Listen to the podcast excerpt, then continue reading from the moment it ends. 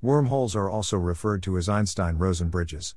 There has been a lot of debate on whether spacetime travel through wormholes is possible or not.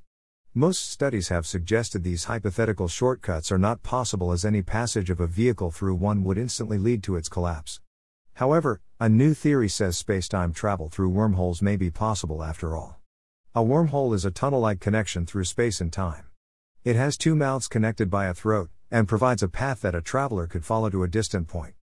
In theory, wormholes can be made by joining the centers of black holes and white holes. This creates a tunnel through spacetime.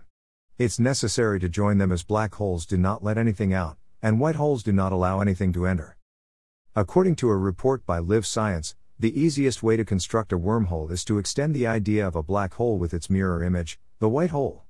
Since this idea was first proposed by Albert Einstein and Nathan Rosen, wormholes are also called Einstein Rosen bridges.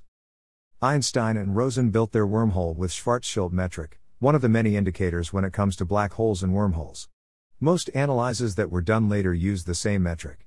However, researchers say there is one problem with this metric it breaks down at a particular distance from the black hole, a distance known today as the Schwarzschild radius or the event horizon.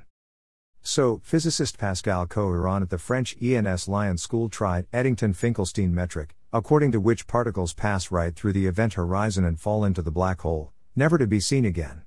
Unlike the Schwarzschild metric, Koiran found that the Eddington Finkelstein metric didn't break down at a particular distance from the black hole. Does that mean wormholes are stable? Not really. Because if physicists tried to make a black hole white hole combination in the real world, their energy densities would break everything apart. Koiran's paper is scheduled to be published in a forthcoming issue of the Journal of Modern Physics D stated the Live Science Report. The paper was described in October in the preprint database R14.